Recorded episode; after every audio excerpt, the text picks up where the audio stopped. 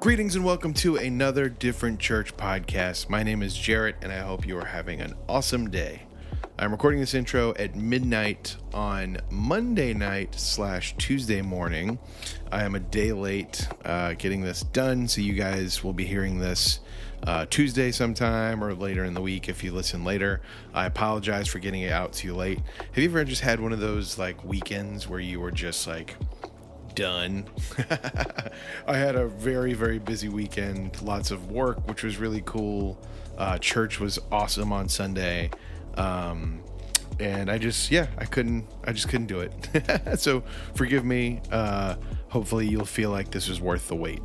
I just want to say a huge thank you to everybody who's been coming on Sundays. Our crowds have been really, really great. There's been a bunch of people there consistently. Which is really cool. And you know, it wasn't too long ago, a couple months, where we kind of never knew how many people would be there on a Sunday. It could be really, really good, or could be pretty light. And you know, it's not bad if there's not a ton of people there, obviously. But it feels so cool to have a full room whenever we're doing such cool stuff. And we're doing a series right now on Genesis. It's the first series we've ever done. You know, we weren't really sure how people would respond to doing a series. They might feel like, you know, they're missing out if they're not there or something. But the good news is people seem to really like it. They came to the first week and they've been coming ever since. So huge shout out to you for just making what we do possible. And huge shout out to you if you only listen online. Maybe you don't even live near us and you just love what we do. And we just want to say thank you so much. It's an honor to still kind of be your church home, wherever you are. Okay, so couple things. First of all, if you are local, we would love for you to join us this Saturday. We're going to witness some magic at the Zubrick Magic Theater. Go to diff.church and click on the events tab. From there, you can RSVP. Don't forget to buy your tickets. We're going to go see a magic show as a church, and it's going to be the bomb. I've already seen the show once. I love it. It's amazing. You gotta go. If you're on the fence, just trust me. You're gonna have a great time. It's so much fun. That's the only real announcement. While you're at div.church, feel free to shout us a prayer request. Let us know what you like that we're doing, how we can pray for you. Maybe it's something amazing in your life we'd love to know about. We'd love to connect with you virtually. Okay, let's listen to a song. If you're not interested in hearing a song, you can jump ahead a couple minutes to part 3 of Genesis. But for now, here is some music.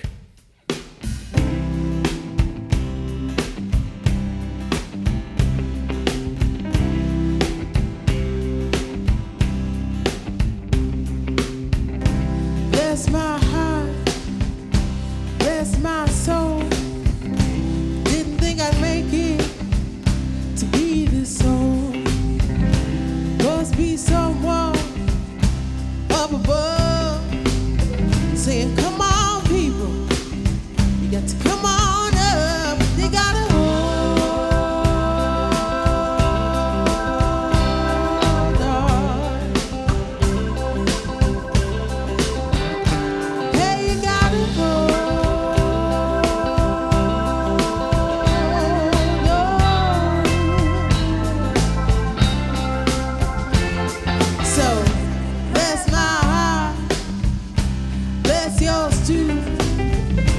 Don't know where I'm gonna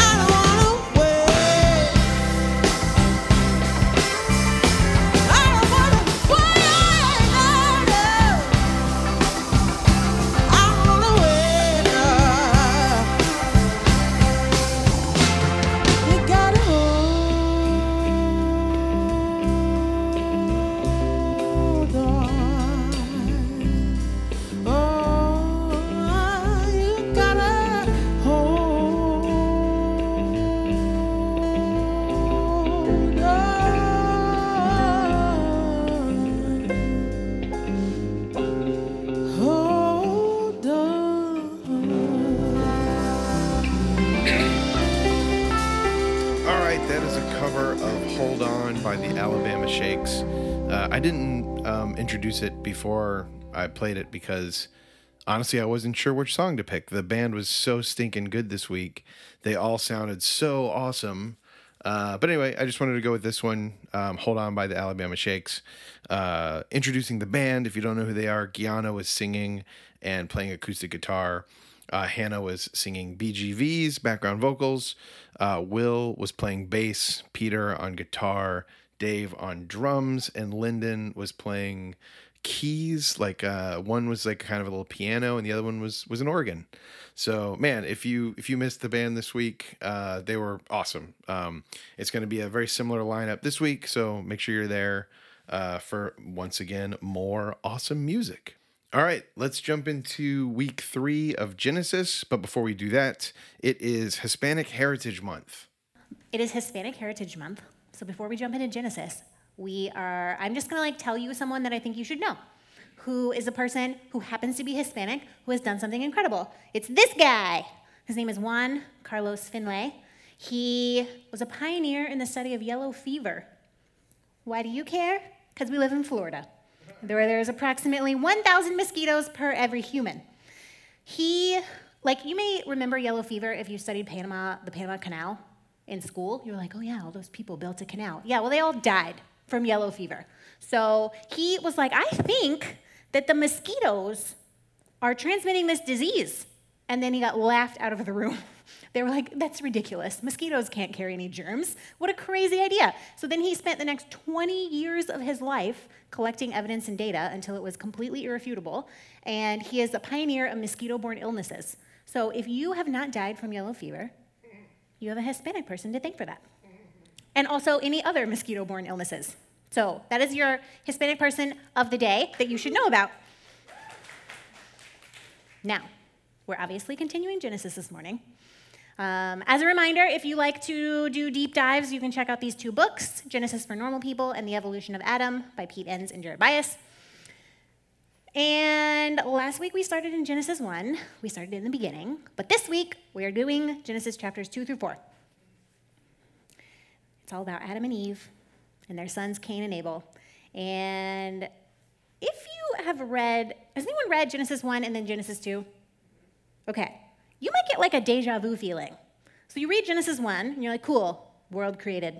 Then you get to Genesis 2, and you're like, we didn't just do this? It's another example of the creation story? I don't understand. Weren't the heavens and earth already created? Why are we rehashing this? To make this more confusing, they're different. Genesis 2 and Genesis 1, the Bible is contradicting itself in the first 2 chapters. And we generally, in our minds, we just blend these together into one. Our mind's that can't be possible. The Bible can't contradict itself in the beginning immediately. So we just blend them into one, and our brains feel happy, and we don't stop and question. So the difference is the order of creation is different. So in Genesis 1, the vegetation is created on day 3, and then animals on day 5 and 6, and then humans is this grand finale on day 6. In Genesis 2, one human, Adam, is created before any vegetation or animals, which he then gets to name. And then after he's depressed for a long time, looks at all the animals on the planet, apparently. And then he's like, nobody looks like me. And then God's like, oh yeah, sorry, forgot to make you one of you. And then takes a bone out of his side and makes Eve. Also, the whole feel of the entire chapter is different. So in chapter 1, God is lofty, high, moving things around, God said, let there be light. And there was light. A+. In Genesis chapter 2, God is much more human. So God is involved in the action. God's forming Adam out of dirt from the ground. Forms Eve out of Adam's side like a sculptor. Plus, God plants this garden. God doesn't say, let there be a garden. God's planting the garden. And then God says, I think I'll take some afternoon strolls in the garden. Now, why would the Bible, God's word, as it is often called, allow there to be 2 completely different creation stories at the very beginning? It's because Genesis 2 is not actually another version of how the cosmos was created.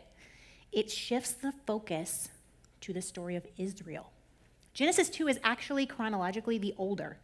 So Genesis 2 was written before Genesis 1, which that's just so great for us as modern readers. We like everything to be in a line. We're like, well, this happened and this happened. And they're like, well, no, Genesis 1 was put together during the Babylonian exile. Genesis 2 was written a couple hundred years before that when Israel still had kings.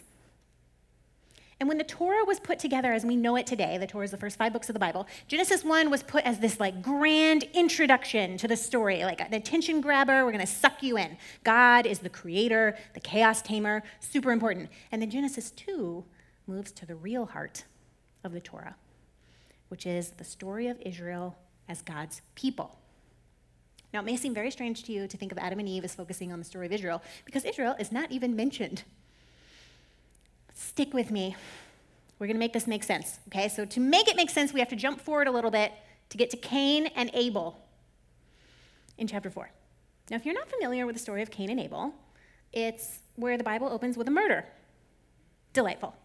So Cain is a farmer. Cain and Abel are Adam and Eve's 2 sons. Cain is a farmer. He, works the fields.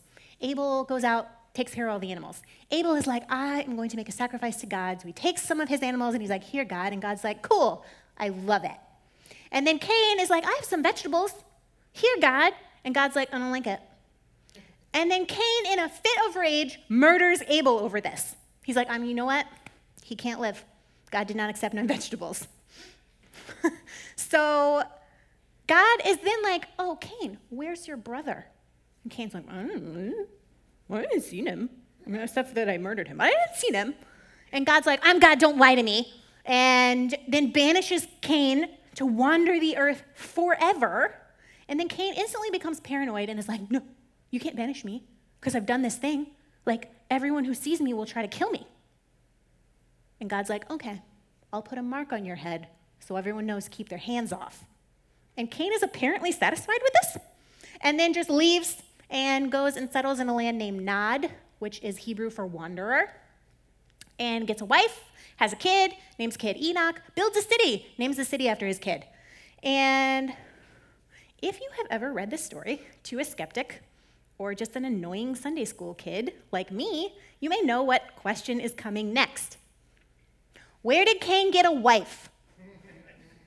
If Adam and Eve and Cain, because he killed Abel, are the only 3 people in the universe, where did he find a wife? And who are all these people that are apparently going to want to kill him? Genesis 4 just takes a bunch of people and drops them in our lap with zero explanation. They're like, here you go. No one's gonna ask questions about this, right? Plot hole. So some readers try to explain this by using Genesis 5, which is and Adam and Eve later had many, many children. Aside from that being a weird explanation, the story does not say that or even suggest it, and this is why this is ridiculous. So Cain is banished, and then Adam and Eve have more kids, and then somehow Cain is reconciled to them, comes back, waits for his sister to grow up, marries her, and then is banished again, and goes and builds a city somewhere else. That makes zero sense. Here's a simpler explanation that probably was not given to us if you grew up in an evangelical setting. There were other people living outside the Garden of Eden all along, even if the story doesn't explain it. Now, this kind of makes us a little uncomfortable because the path goes towards something else, which is perhaps the story of Adam and Eve is not a scientific account of how humans came into existence. Maybe it's about something else. Maybe it has a deeper meaning. Now, here's a suggestion. This is the deeper meaning that I'm going to put forward to you, and we'll break it down, and you can decide if it feels right to you. The Adam story is a story of Israel as a nation in miniature. It's a preview of coming attractions. So let's try to forget what we know about the story of Adam and Eve and look at the basic plot line. So Adam is created by God outside of the garden and put into the garden, called paradise.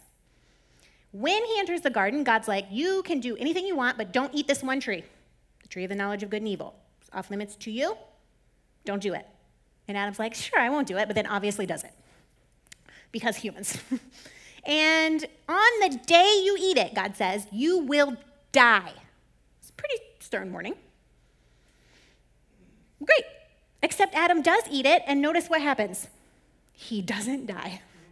In fact, he lives to the ripe old age of 930, apparently, and has lots and lots of kids. Now, on one level, like, physical death is introduced because these people no longer have access to the tree of life, which means eventually mortality will take them. But not on the day he ate of the tree. But on another level, to be exiled from paradise, to be thrown out of the garden, is death for Adam and Eve. This does happen on the same day they eat the fruit. They eat it, and God's like, out, and then puts an angel with, like, a giant flaming sword. I imagine, like, an anime character with, like, a sword 17 times bigger than the person, just standing there like, you better not come back. So they're driven out of the garden. They're not allowed to return. We get the same metaphor in Ezekiel 37 when you have this valley, this mass uncovered grave of dry bones that are representative of the people of Israel not being there, being in exile in Babylon. And why would they say that exile is death? Exile's not like relocating today.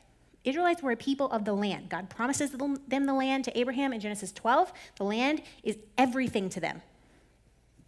If they're not in the land, that means God is not with them. To be cut off from God means death, spiritual death. And remember, when this is written, when this is collected, they are in Babylon. They are in exile. They've been forcibly relocated. The temple has been burned to the ground. It does seem like God is like, I'm done with y'all. Had enough, bye. Y'all can figure this out on your own. And without God, Israel had ceased to exist. They had no nation, they had no king, they had no temple, they had nothing, and they weren't even in their home. Israel is dead. Adam was created by God, put in a garden, a paradise, asked to follow a command. Breaks the command, is kicked out of the garden. Israel, created by God, outside of paradise, put in Canaan, this promised paradise land that was promised to them, and then told to follow the law of Moses, which they didn't, and now they're kicked out. Now, I know that was like a lot, so everybody just go, take a breath. Let's come at this from a different angle. So this is how we've been taught to think of the Adam and Eve story. Adam and Eve are fresh off the assembly line. They are fancy, brand new, shiny, perfect superhumans. And God puts them in a beautiful place and tests these perfect little baby creatures with one thing to see if they really mean business. He's like, do you see this tree? Don't eat of the knowledge of good and evil tree. Not for you. But they failed the test. And they ate the fruit. Sad. And then they lost, because of that, not only their own perfection, but the perfection of every human being for all of time since. This is a very popular understanding of that story. St. Augustine, who lived like 350 CE, didn't help. He was like, went hard on this story. And he went even further. He's like, not only did you get your sinful nature from Adam and Eve, you inherited their guilt. So for every human, forever and ever, amen, you're bad. And you're guilty. You got born, sorry about your life. You're already doomed. But not everybody has read the story like this, especially the Eastern Orthodox Church, which has been around as long as the Catholic Church, mind you, okay? And frankly, if we really look at this, it's hard to see how that reading even makes sense. What if we read it from this angle? Instead of seeing Adam and Eve as a fall down from some kind of perfection, what if we see it as a failure to grow up into godly wisdom? Think of Adam and Eve maybe not as like perfect superhumans, untainted, but as children, as naive children who were meant to grow into obedience, but they were tricked into following a different path. What was the command God gave Adam and Eve? They can eat of any tree in the garden except the tree of knowledge of good and evil, which to me raises an obvious question. Why that tree?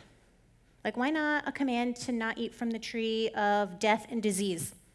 Or the tree of lust and lying? Like, the tree of the knowledge of good and evil? Come on. Why would eating from that tree that gives you to know what is right and wrong carry the death penalty? Does that seem extreme to anyone else? That sticks out like a sore thumb.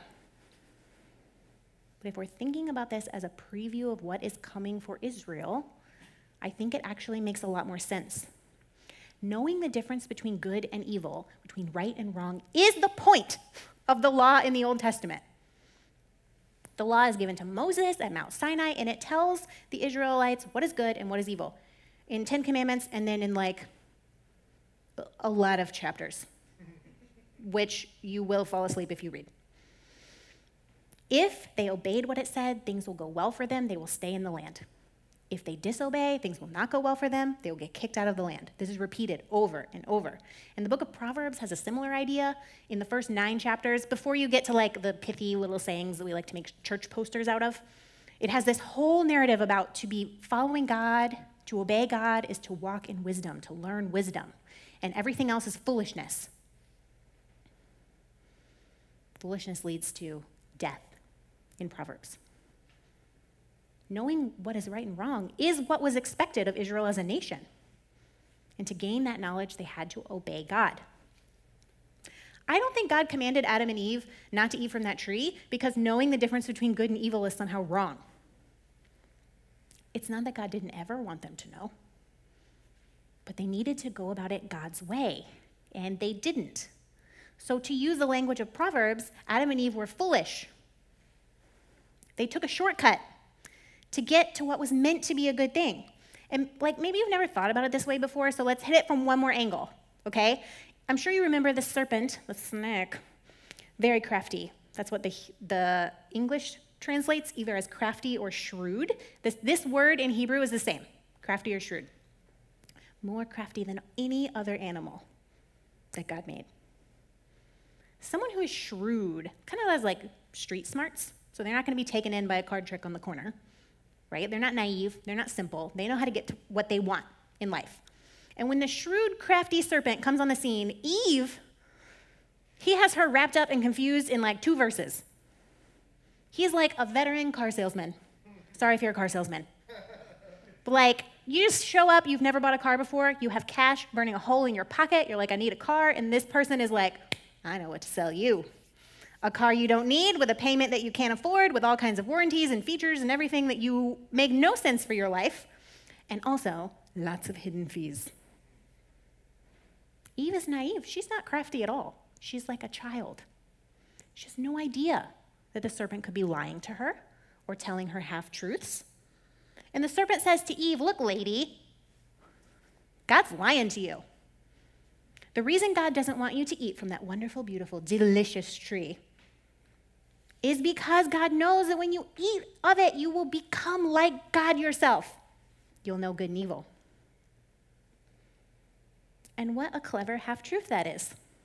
Because if they eat of the tree, they will be like God, which is what God wants eventually. We talked about this last week, that God was planting humans, put humans around the world to be his divine image bearers, right? So God wants the humans to look like God, to be more like God. Isn't this the whole point of the Christian faith? If you were raised in church, is to become more like God, to be who we were truly created to be, but God is leading them slowly and carefully. They weren't ready to know good and evil. It wasn't age appropriate. They weren't mature enough. Because as soon as they eat, they're aware of their nakedness and they are ashamed. This is a little odd, don't you think? Like, of all the things that could have happened, like the earth could have opened up and swallowed them whole. They could have been struck by lightning from the sky. But instead they were like, oh no, I gotta cover up. Is that weird to anyone? Why do they care about being naked? Think about little kids. Little kids run around the house and sometimes outside the house. Not a care in the world, just naked. One of my friends has a kid who comes over on Thursday nights and like hangs out, and when he wants a diaper change, he just takes it off. He just runs laps, naked. Nova is in a diaper anytime she eats food because it head to toe oatmeal. She does not care. She will happily run around the house in just a diaper. Any of you want to run around the house in just a diaper? No. Why? They couldn't care less. Children are naive. They don't know that they're supposed to cover up. They don't know that they're supposed to somehow feel ashamed of their body, like if it's naked in public. They have no idea. But imagine if you have a 3-year-old and you gave her a magic cookie that suddenly gave her the experience of a 25-year-old, but without living any of the years in between. She'd probably scream and lock herself in her room, right? And find something to cover herself. Much like Adam and Eve were like, oh no, I gotta cover up, this is awful. And they covered themselves in fig leaves. They weren't ready. Without the maturity that comes from obeying God and living life a little, they couldn't handle the truth. They weren't ready. They weren't mature enough for the knowledge of good and evil. And maybe now we can see the point of the story a little differently than we've thought about it before. Because the choice put before Adam and Eve is the same choice that was put before Israel as a nation every day. Learn to listen to God. Follow God's ways, then you will live. The story of Adam and Eve makes this point in some kind of mythical narrative. Proverbs makes this point in wisdom literature. The whole Old Testament makes the same point in like a historical story. The story of Adam and Eve is a preview for Israel's long journey in the Old Testament of struggle. Remember that Israel, the word, means to struggle with God.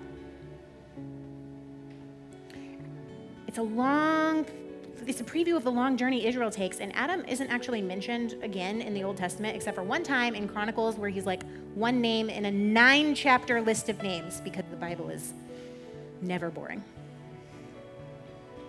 One time Adam gets mentioned in the rest of the Old Testament. Does that strike you as strange? If this was meant to be a story of how humans came into existence. Instead, the Old Testament focuses on the real point, which is Israel itself. And Israel does get to come back to the garden. Adam gets kicked out, but Israel comes back after the Babylonian captivity, after the exile. They spend like 58 years-ish there, and they get to come home in 539 BC. And at the end of the day, Israel's national story over and over again in the Old Testament is less about them and more about God, who never lets go of them, always moving to bring them back to paradise. Even though they've experienced death, they've been cut off from the one thing, the land and their God. The story of the Old Testament says, actually, you haven't. On that day, it means death, but there's hope. I'll bring you home again.